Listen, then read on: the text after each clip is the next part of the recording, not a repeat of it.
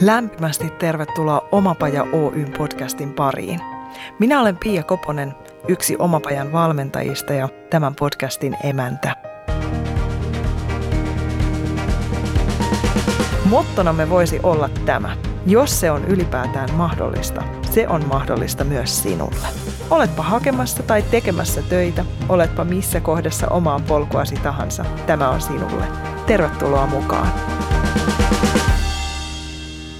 Puhuimme viime jaksossa muun muassa siitä, miten kaikilla tavoilla uteliaisuus vaikuttaa elämässämme ja mihin sitä tarvitaan.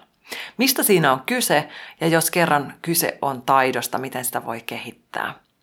Vieraani on tänäänkin psykologi, kirjailija, oppimisen asiantuntija Hanna Siifeen. Jatketaan siitä, mihin viime jaksossa jäimme.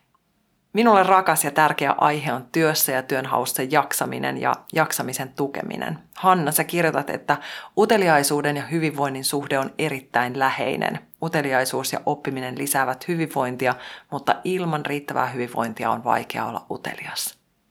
Kun puhutaan oppimisesta ja uteliaisuudesta, niin on, se on niin tosi tärkeä jotenkin muistaa, että, että me aivotkin on sellaiset, että, että jos ne on kovin kuormittuneet ja stressaantuneet, niin niille ei oikein ole tilaa, tilaa oppia uusia asioita, ne usein keskittyy siihen selviämiseen. Myös meidän uteliaisuus keskittyy siihen konkreettiseen kysymykseen, mikä on olennaisin, että on se vaikka aviokriisi tai, tai jostain syystä muuten on, on äh, resurssit niukilla ja tuntuu, että tota, ahdistaa ja on mielimaassa tai mi- mitä tahansa niin kuin, on joku pulma, että nyt ei niin kuin, homma oikein toimi, niin yleensä meidän ajatukset niin kuin, myös keskittyy siihen keskeiseen ongelmaan.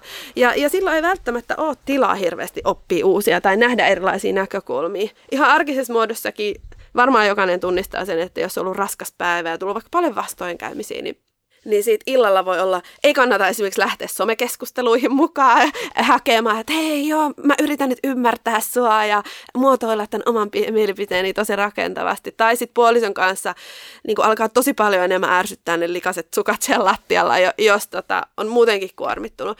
Et me, meillä ei ole oikein niin sitä näkökulman vaihtamisen taitoa niissä hetkissä, eikä, eikä ole tilaa siellä aivoissa oppii uusia asioita. Et se on hyvä, hyvä niin kuin muistaa, että usein se hyvinvointi on hyvä laittaa etusijalle, että se mahdollistaa se oppimisen. Tokikaan äh, harvoin on sellaista tilannetta, että, että jotenkin olisi niin kuin täydessä ruumiin ja sielun voimissa, että, että jotenkin nyt on niin parhaat mahdolliset voimavarat oppimiseen. Että kyllähän se on semmoista aaltoilevaa meille jokaisella, mutta se on hyvä niin kuin tunnistaa ja sitten ei ehkä niin kuin täysin täysin luopua oppimisesta tai uteliaisuuden hetkistä, vaan miettiä, että no millä tavalla, mikä on tässä hetkessä mulle nyt semmoinen sopiva oppimisen tavoite tai hetki, että mitä mä tänään voisi oppia. Ja suosittelen, että jotain, jollakin tavalla se uteliaisuusoppiminen pysyy siinä arjessa, vaikka se olisi pienimuotoisempaa ja rajatumpaa, koska se on myös tutkitusti keskeinen hyvinvointiin lisäävä tekijä. Että on kumminkin sitä työssä kehittymistä tai harrastuksessa kehittymistä tai semmoisia ihmissuhteita, missä sä voit vähän oppia ja ihmetellä maailmaa, niin se lisää sun hyvinvointia. Mutta sitä merkitystä, että millä tavalla se oppiminen näkyy, niin pitää miettiä niin kuin sen kokonaisuuden kannalta. Ja ollaan jotenkin taas tosi vahvasti niiden itse tuntemuksen asioiden äärellä ja sen tasapainon tunnistamisen äärellä. Ja mm. väitän, en tiedä mitä, ja kysynkin mitä mieltä sä oot, kun siis tuntuu, että nykyinen työelämä vaatii jatkuvasti sitä uuden oppimista ja uusiin tilanteisiin mm. sopeutumista. Ja toisaalta ihan vasta uutisoitiin, miten esimerkiksi työuupuminen on lisääntynyt. Niin ollaanko me menty mm. kollektiivisesti yli jonkun sietorajan? Siis jotenkin, tiedätkö, eksytty itseltä ja sokaistuttu tähän hommaan? Mm. Toi, on, toi on iso kysymys. Ähm, ja ylipäätään työuupumus äh, kysymys on tosi, tosi iso. Et mistä siinä on kyse. On, on toki sanottava, että on, on valtavasti myös työn iloa ja työn imua on myös su, niin kuin suomalaiskulttuurissa ja yhteiskunnassa, että, että ei mene niin kuin liian, synkistelyksiin. Se on hyvä aina mainita, että sekin on ihan mahdollista on valtavasti ihmisiä, jotka oikeasti on työn imussa ja, ja se tasapaino löytyy. Ää, mutta, tota, mutta kyllä mä niin kuin jaan tuon sun havainnon ja, ja toki se on ihan tutkittua tietoa, että, että työuupumus on, on iso ongelma meidän yhteiskunnassa – me ei niin kuin ole löydetty sitä sellaista tasapainoa sen välille, että, että kuinka paljon voi olla sellaista, niin kuin sellaista deliver moodia, siis sellaista, että sä niinku tuotat arvoa ja susta on hyötyä ja niinku jotenkin laskutettavaa niinku työtä teet ja, ja asiakastapaamisia tai mitä, miten ikinä sitä niinku mitataankin siinä arjessa. Että et me ollaan löyty tasapainoa sen välille ja sitten sen uuden oppimisen ja sellaisen niinku kehkeytyvän ajan välillä, että sä opit uutta ja teet asioita, jotka ei sillä hetkellä niinku ni, niistä ei voi mitata sitä arvoa, että tästä on nyt asiakkaalle arvoa tai tästä eurot liikkuu niin kuin tällä sekunnilla.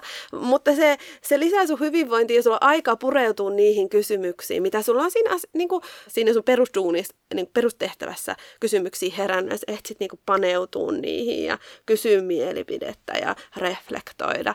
Et se on painottunut aika paljon siihen niin kuin tuuttaamiseen ja sitä väljyyttä niin kuin siihen jotenkin työn reflektointiin kehittymiseen, niin ei välttämättä ole. Ja se on, on tosi niin kuin kuluttavaa, jos sitä väljyyttä ei löydy. Ja tuntuu, että tuossa on semmoinen ketju jotenkin, että sit kun sä meet niiden omien rajojen yli, että jos ei ole sitä voimaa tehdä rajausta, että hei nyt, mm. haluan toimia näin oman hyvinvointini nimissä, vaan on jo menty yli, niin tuleeko siinä sitten ikään kuin entistä kovempi nälkä saada ulkopuolelta vahvistusta sille riittävyydelle mm. tai, tai saada jotenkin sitä mm. hyväksyntää, että me tehdäänkin lopulta valintoja miellyttääksemme muita ja lunastaaksemme paikkamme jotenkin. On, onko mm. siinä joku tämmöinen vääristynyt, kummallinen No se riippuu hirveästi t- tilanteesta, ihan psykologi vastaus. e, mutta tota, joissakin tapauksissa se on aika tyypillistä, erityisesti jos mä saan kiinni, mitä sä tarkoitat, mutta että, et on ihan mahdollista, että jos sen oman työidentiteetin esimerkiksi sitoo siihen niin kuin, ä, osaamiseen ja siihen, että sä oot hyödyllinen ja hyvä, joka on tietenkin fiksu, jokainen meistä nauttii siitä, että susta hyötyy ja sä jotenkin pystyt auttaa ihmisiä. Niin, mutta jos sen ä, sitoo, sitoo vahvasti siihen, niin tullaan tavallaan ongelmiin just sen, sen suhteen, että et voi olla vaikea niin kuin, nähdä arvoa niin kuin sillä muulla. Sillä vaikka, että, että käy vaikka kahvitauolla ylipäätään tai, tai että lukee kirjaa tai, tai tekee niin kuin asioita, jotka ei, ei niin kuin ole heti hyödyllisiä hyviä. Me, et se, on, se on yksi semmoinen tyypillinen tavallaan semmoinen niin osaaja-identiteetin tavallaan sudenkuoppa, että, että me ollaan niin kauhean, niin kuin, kauhean niin kuin vahvasti se oman arvon tunto sidotaan siihen työsuoritukseen ja sen takia uuvutaan, kun ei, ei osata rajata. Että myös se, niin kuin, että jos me ollaan kynnys ylitetty, että on vaikka niin kuin, omat rajat ylittynyt sen jaksamisen suhteen, että, että tulee paiskittua liikaa töitä tai on liikaa niin kuin palloja ilmassa yhtäkkiä, niin ihan yhtä lailla kuin on vaikea olla utelias muita ihmisiä kohtaan, tai niin kuin mä äsken sanoin, että jotenkin ne aivot niin kuin vähän sulkeutuu ja menee niin kuin semmoiseen selviytymismoodiin, niin yhtä lailla meidän on myös vaikea reflektoida omaa tilannetta, että kun mulla on tosi kuormittanut. Ja sehän onkin aika katala juttu, että meidän on vaikea niin kuin tunnistaa sitä omaa kuormitusta. Ja, ja sen takia käy usein niin, että pitää tulla aika niin kuin, kova seinä vastaan, että sitten tajuaa, että oho. Ja sitten niin kuin, sit kun se tilanne normalisoituu, niin tajuaa, että vitsi mä oon pitkään ollut niin kuin, aivan kuormittunut, että oho, miten mä nyt noin niin kuin, totuin tollaiseen jotenkin, että miten mä en huomannut sitä itse. Että et, et se on silleen niin kuin vähän haastava homma on, ja tämä on ihan hurja yhtälö, siis jos ajatellaan työttömän työnhakijan näkökulmasta tätä mm. asiaa, että se työttömyys itsessään aiheuttaa stressiä, ja stressi mm. sitten vähentää sitä kykyä uuden oppimiseen, ja toisaalta se uuden oppiminen ja sen uteliaisuuden lietsaminen on avainasemassa vaikka töitä hakiessa mm. tai mm. työhaastattelun mennessä, ja sitten lopulta myös töitä tehdessä, niin Mm. Hanna, auta meitä. miten, miten tätä saisi toisenlaiseksi. Niin. No mä näen, että aika keskeistä tuossa on, on niinku tunnistaa sellainen pystyvyyden niin kuin piste tavallaan, että mikä on tällä hetkellä, että pääsee siihen niin kuin myönteiseen kierteeseen, kun sä kuvaat tuossa nyt on niin kuin, tavallaan negatiivisen kierteen, joka vähän lamauttaa ja niin kuin vähentää pystyvyyttä, on se, että voi ei, mistä tässä nyt ottaa kiinni, mutta yhtä lailla yleensä ne onnistumistarinat tavallaan, että milloin päästään sitten saada josta oikeasta langan päästä kiinni ja löytyy oikea koulutus tai työpaikka, niin löytyy sitä kautta, että, että jotenkin saa sen pystyvyyden niin kuin pisteen löytymään, että, että mikä on se asia tällä hetkellä näillä resursseilla, mitä mulla on. Toisaalta myös, niin kuin, mihin mä itse uskon, se on aika keskeistä tuossa kirjassakin mä kuvaan, että ei välttämättä edes se, että mitä, mitä resursseja sulla on ja mitä muut susta näkee. Muut saattaa nähdä, että hei, sus on vaikka mihinkään ja sähän pystyt vaikka mihin, mutta sitten jos itse ei usko vaikka oma oppimiskykyyn, niin kuin vaikka mun varmaan ystävät on ollut sitä mieltä, että totta kai mä voin kirjoittaa kirja, siis Hanna voi kirjoittaa kirjaa, mä oon sille ollut, toi ei todellakaan. mutta tota, joka tapauksessa tämä pystyy, se on mielenkiintoinen teema, että miettii, että mikä on nyt sellainen pala, mistä mä niinku saan niin kuin jotenkin sitä hommaa oikeille raiteille ja sitten ää, huomaa, että, että kun mä saan käytyy vaikka jossain tietyssä työpajassa kerran viikossa tai, tai mulla on joku kontakti, kenen kanssa mä sain juteltua ja avattua, että mä siihen mä nyt pystyn. Että muuten mä mun pitää niinku tavallaan keskittyä, että jotenkin tämä arki rullaa ja saan syötyä ja nukuttua ja näitä perusasiat kuntuu. Ja sitten sopiva, sopiva niinku pieni askel kohti sitä niinku oppimista ja, ja työssä kehittymistä vaikka, niin, niin että löytyy löytyy se sopiva askel, niin voi olla, että se pystyvyys nousee ja sä saat siitä, sehän on tosi niin kuin vahva kokemus, kun huomaat, että hei jes, mä sain aikaan toi jutun. Sillä on valtava merkitys meidän niin kuin motivaatiolle sitten tarttua niihin uusiinkin paikkoihin, saada taas aikaa. Että, mutta että se vaatii usein niin kuin reipasta riman laskevista. Että niin kuin mulla ton kirjan suhteen, se tuntuu niin kuin jotenkin ihan typerältä jälkeenpäin, mutta miten se voikin olla niin vaikeaa se niin kuin kirjoittamisen aloittaminen, että se rima on niin helposti korkealla, että että ruveta niin kirjoittaa todella huonoa tekstiä. Että sitä joutuu oikein itselle toistamaan, että kirjoita niin ihan sysis surkeata tekstiä. Että kyllä se siitä sitten ehkä pikkuhiljaa, että se on niin startti. Että sitten seuraava kerta mä ehkä niin pikkusen vähempää tekstiä saa aikaa, että, että siitä se lähtee. Ja tämä on ihana aasinsilta siihen, mistä mä halusinkin seuraavaksi puhua. Siis vahva suositus tässä kohtaa siis tuolle sun lempeällä otteella kootulle kirjallesi Uteliaisuuden taito. Henkilökohtaisen tarinan jakaminen oli musta hieno valinta. Kiitos siitä. Se kuljettaa aiheen äärelle ja se sitoo ne sanat osaksi arkea ja siihen on silloin paljon helpompi samaistua. Oliko se sulle alusta saakka selvää, että näin tämä täytyy tehdä? Ihanaa, että sä sanoit, että se oli hyvä valinta. Se ei mulle ollut ollenkaan itsestäänselvyys. Ja, ja tota, aiemmin puhuttiin häpeästä, niin se oli myös yksi sellainen kohta, mitä mä nyt, kun kirjaan tulee esiin, niin häpeä leijailee asian ympärillä, että et, tota, onko se niinku itse keskeistä kirjoittaa jotenkin omaa tarinaa. Mutta tota, se on itse ihan mielenkiintoinen, miten mä päädyin siihen ratkaisuun. Se ei ollut alun perin, alun perin tarkoitus. Mun tarkoitus oli kirjoittaa mielenkiintoisia synteesejä mun niin asiakkaiden tarinoista. Oli ihan selvää, että mä haluan siihen kehyskertomuksen. Että mulle psykologina niin mun tapa tehdä työtä on, on yrittää sitoa asioita jotenkin sille arkeen ja erilaisiin tilanteisiin ja sitä kautta tuoda sitä tietoa myös maailmalle. Niin, mutta että sitten mä jossain vaiheessa huomasin, että nämä mun synteesiasiakastarinat ei niin toimi. Ja sitten mä huomasin myös, että, itse asiassa kun puhutaan tietokirjasta, niin se ei välttämättä ole eettistä käyttää sellaisia tarinoita, jotka ei ole täysin totta. Mä kuuntelin sellaista podcastia kuin Varokertomusta, joka kertoi tästä. Ja se oli mulle semmoinen herävän uteliaisuuden hetki, että mä tajusin, että ei vitsi, että munhan pitää saada joku täysin niin kuin, tosi kertomus. Toki sitäkin voi miettiä, että kuin hyvin mä pystyn kirjoittaa, kuinka todenmukaista on kirjoittaa itsestään, mutta se on vähän eri. Siis silleen, että aina siitä jää jotain puuttumaan, se on mun näkökulma, mutta se on kuitenkin mm. niin lähellä kuin voi olla. Mutta tota, päädyin sitten, että, että no tämä on se story, minkä mä tiedän, tämä on aika lähellä, mun on helppo saavuttaa se ja, ja tota, se on ainakin mahdollisimman totta versus semmoinen muokattu tarina.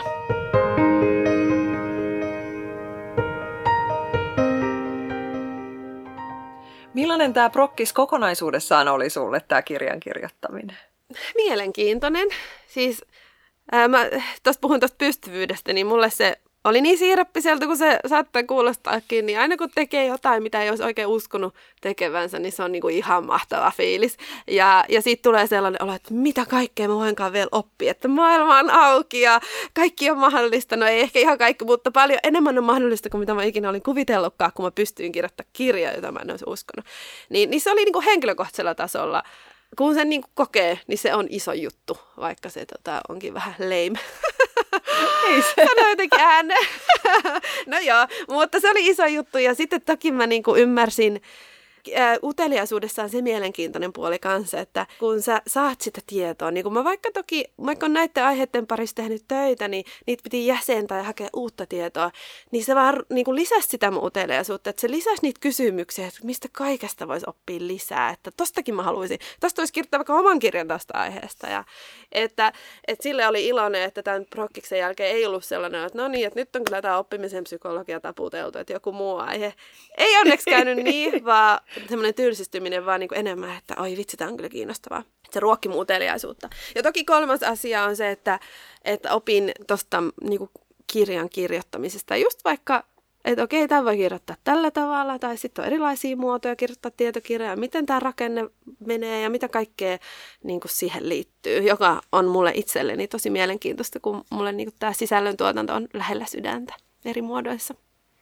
Jäikö kirjan ulkopuolelle paljon semmoisia rakkaita juttuja, jotka olisit halunnut sisällyttää siihen? Ää, joitakin, mutta loppujen lopuksi ei ehkä, tähän, tästä kirjasta ei jäänyt mitään kauhean niin kuin jotenkin keskeistä musta tuntuu. Nyt mä en ole tätä pohtinut, kun sanoit. Et varmaan kun mä lähden niitä tiedostoja selailee, niin saattaa sieltä löytyä jotain, mutta ei, ei suoranaisesti mitään keskeistä. Tietenkin toi rajaus ää, vaikutti siihen, että, että esimerkiksi mä tein jotain haastatteluja ja sitten mä tein podishaastatteluja, niin tavallaan sellainen materiaali jäi niin käyttämättä. Mutta, mutta se nyt sitten vielä kehkeytyy ehkä joksikin muuksi jossain vaiheessa, mutta, mutta ei jäänyt sillä tavalla kutkuttelemaan, että vitsi, juurikin toi asia nyt jotenkin jäi puuttumaan.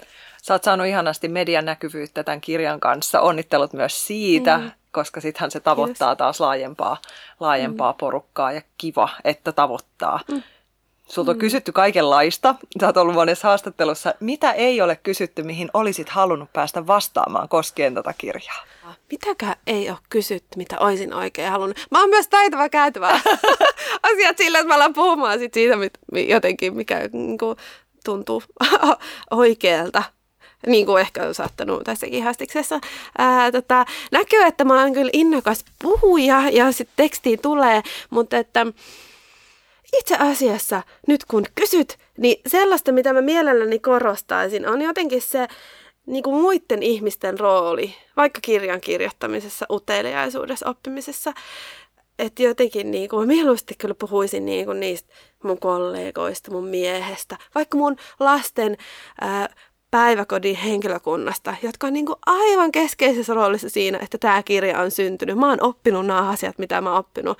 Että, että on ihmiset, kelle mun lapset voi viedä hyvällä, hyvällä omalla tulla hoitoa, mies, joka tukee. Ja, ja että jotenkin niin kuin, ehkä, ehkä niin kuin se on se, niin kuin mulla oli vaikka kirjajulkkarit niin kyllä mä haluaisin niin jokaista, joka tulisi, niin mä kutsuisin ne lähinnä vaan niin kuin läheiset ihmiset ja kustantamolta, ketkä oli merkittävässä roolissa tässä kirjassa. Musta oli aivan ihanaa päästä niin kuin kiittää niitä ja jotenkin keskittyä enemmän niissä julkkareissa niihin, niihin ihmisiin, ketkä on mahdollistanut sen ja ollut mukana siinä matkalla kuin muuhun. Mm.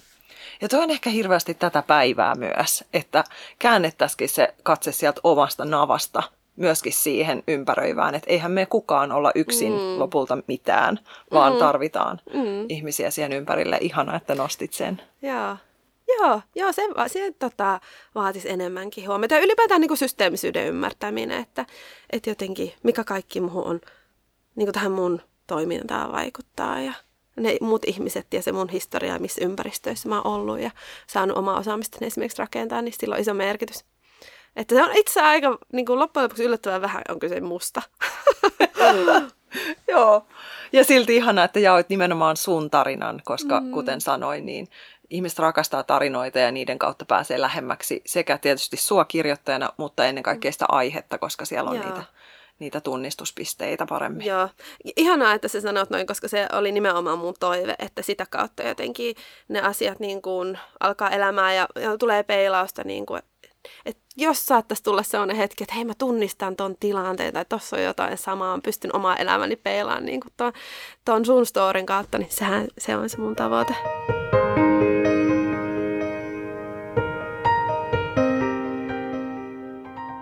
Onko seuraavan kirjan aihe jo mietitty? Ei varsinaisesti. Muutamia sellaisia niin kuin isompia kysymyksiä kuutkuttelee tuohon oppimisen psykologiaan liittyen, mitä voisi lähteä seuraamaan. Mutta tota, mitään tiedostoa ei ole vielä luotu. Se on tämmöisen kehke- kehkeytyvässä muodossa, että mä annan nyt hetken aikaa jotenkin tota, asioiden niin kuin vähän sulatella. Ja, ja itse asiassa toi kirja lähti paljon siitä näkökulmasta, että mitä mä haluan niin itse kirjoittaa, mikä mulle kiinnostaa, mihin mä haluan keskittyä. Niin nyt mä äh, sillä tavalla siirrän katsetta vähän niin kuin itsestäni ulospäin tässäkin asiassa, että, että mikä voisi olla niitä mille on niinku suurin tarve. Tähän niitä kysymyksiä vähän niinku sieltä asiakkaista ja maailmasta ja, ja tota, lähden enemmän si- siitä näkökulmasta ehkä kehittelee seuraavaksi. Mutta katsotaan, aika näyttää. Just näin, ja me jäädään seuraamaan, mistä sut Hanna löytää. No mä suosittelen, jos kiinnostaa nämä uteliaisuus oppimisen jutut, niin kuuntelee oppimisen psykologia podcastia, joka löytyy noista perusalustoilta. Ja sitten toki mulla on nettisivut hannasiifeen.fi ja linkkarista toivon, toivon runsain vitoin kontaktipyyntöjä, niin siellä voidaan seurailla toisiamme hyvä, varaudu siihen, että nyt sun tili räjähtää tämän jälkeen. Yes. Hei, lopuksi mun ehdoton lempparisuosikki kysymys, Hanna, millaista maailmaa sinä olet luomassa? Toivottavasti uteliaampaa maailmaa. Sellaista, että me oltaisiin kiinnostuttu, että miten tämä maailma toimii, ja me oltaisiin kiinnostuttu toisista ihmisistä, että miten sä ajattelet ja toimit niin kuin toimit. Ja sitten oltaisiin kiinnostuttu myös itsestämme, että että miksi mä oon tällainen. Niin uteliasta ja oppimishalukasta. Mä uskon, että se ratkaisee monta isoa kysymystä maailmassa sitten, kun ihmiset tota, osaa oppia ja olla uteliaita.